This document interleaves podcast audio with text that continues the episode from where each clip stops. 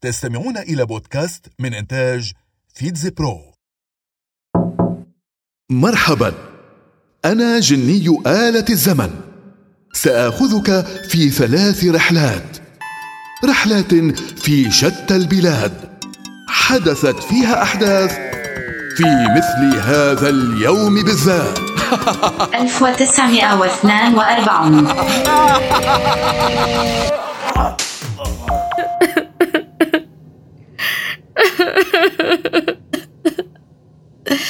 أنا يا أبنائي؟ حكم الإعدام الذي نفذته سلطات الانتداب البريطاني. بمثل هذا اليوم بالذات بحق الأبطال الفلسطينيين الثلاثة محمد جمجوم وفؤاد حجازي وعطا الزير. وكان هؤلاء الأبطال قد تسابقوا للموت فداء للمسجد الأقصى ودفاعا عنه من مطامع اليهود بالاستيلاء عليه وتحويل حائط البراق فيه مكانا لعبادتهم. وسميت تلك الثورة بثورة البراق نسبة لحائط البراق. وفي ذاك الوقت كانت سلطات الانتداب البريطاني تسعى لتمكين اليهود في فلسطين. فاعتقلت مئات الفلسطينيين من بينهم. كانوا هؤلاء الأبطال الثلاثة وحكمت عليهم بالإعدام. في سجن عكا المعروف باسم القلعة. 1930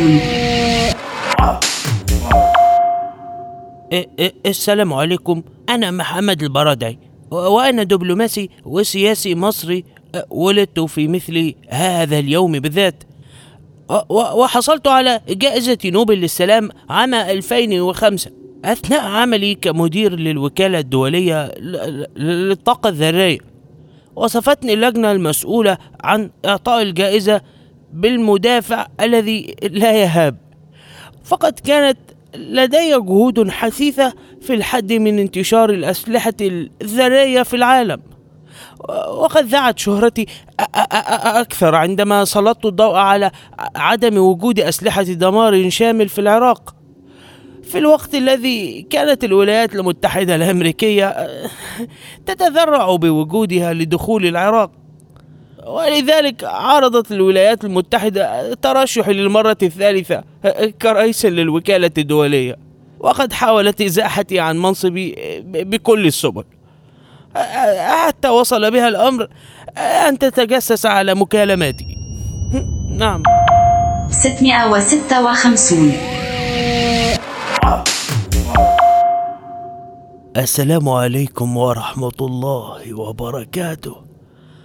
أنا أحد صحابة رسول الله صلى الله عليه وسلم، وكنت ثالث الخلفاء الراشدين، وأنا آه الحمد لله أحد العشرة المبشرين بالجنة، ومن أوائل من أسلم مع الرسول.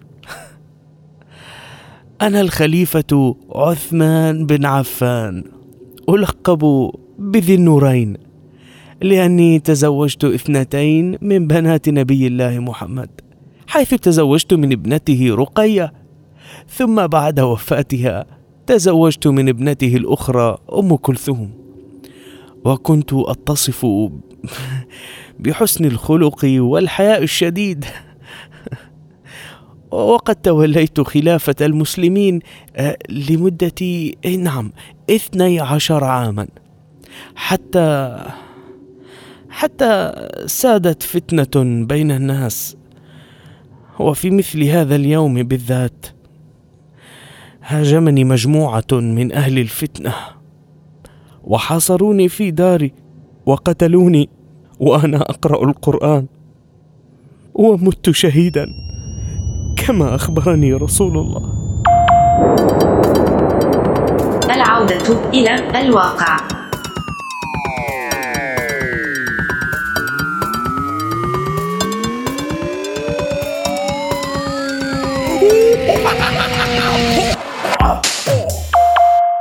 استمعتم إلى بودكاست من إنتاج فيتز برو.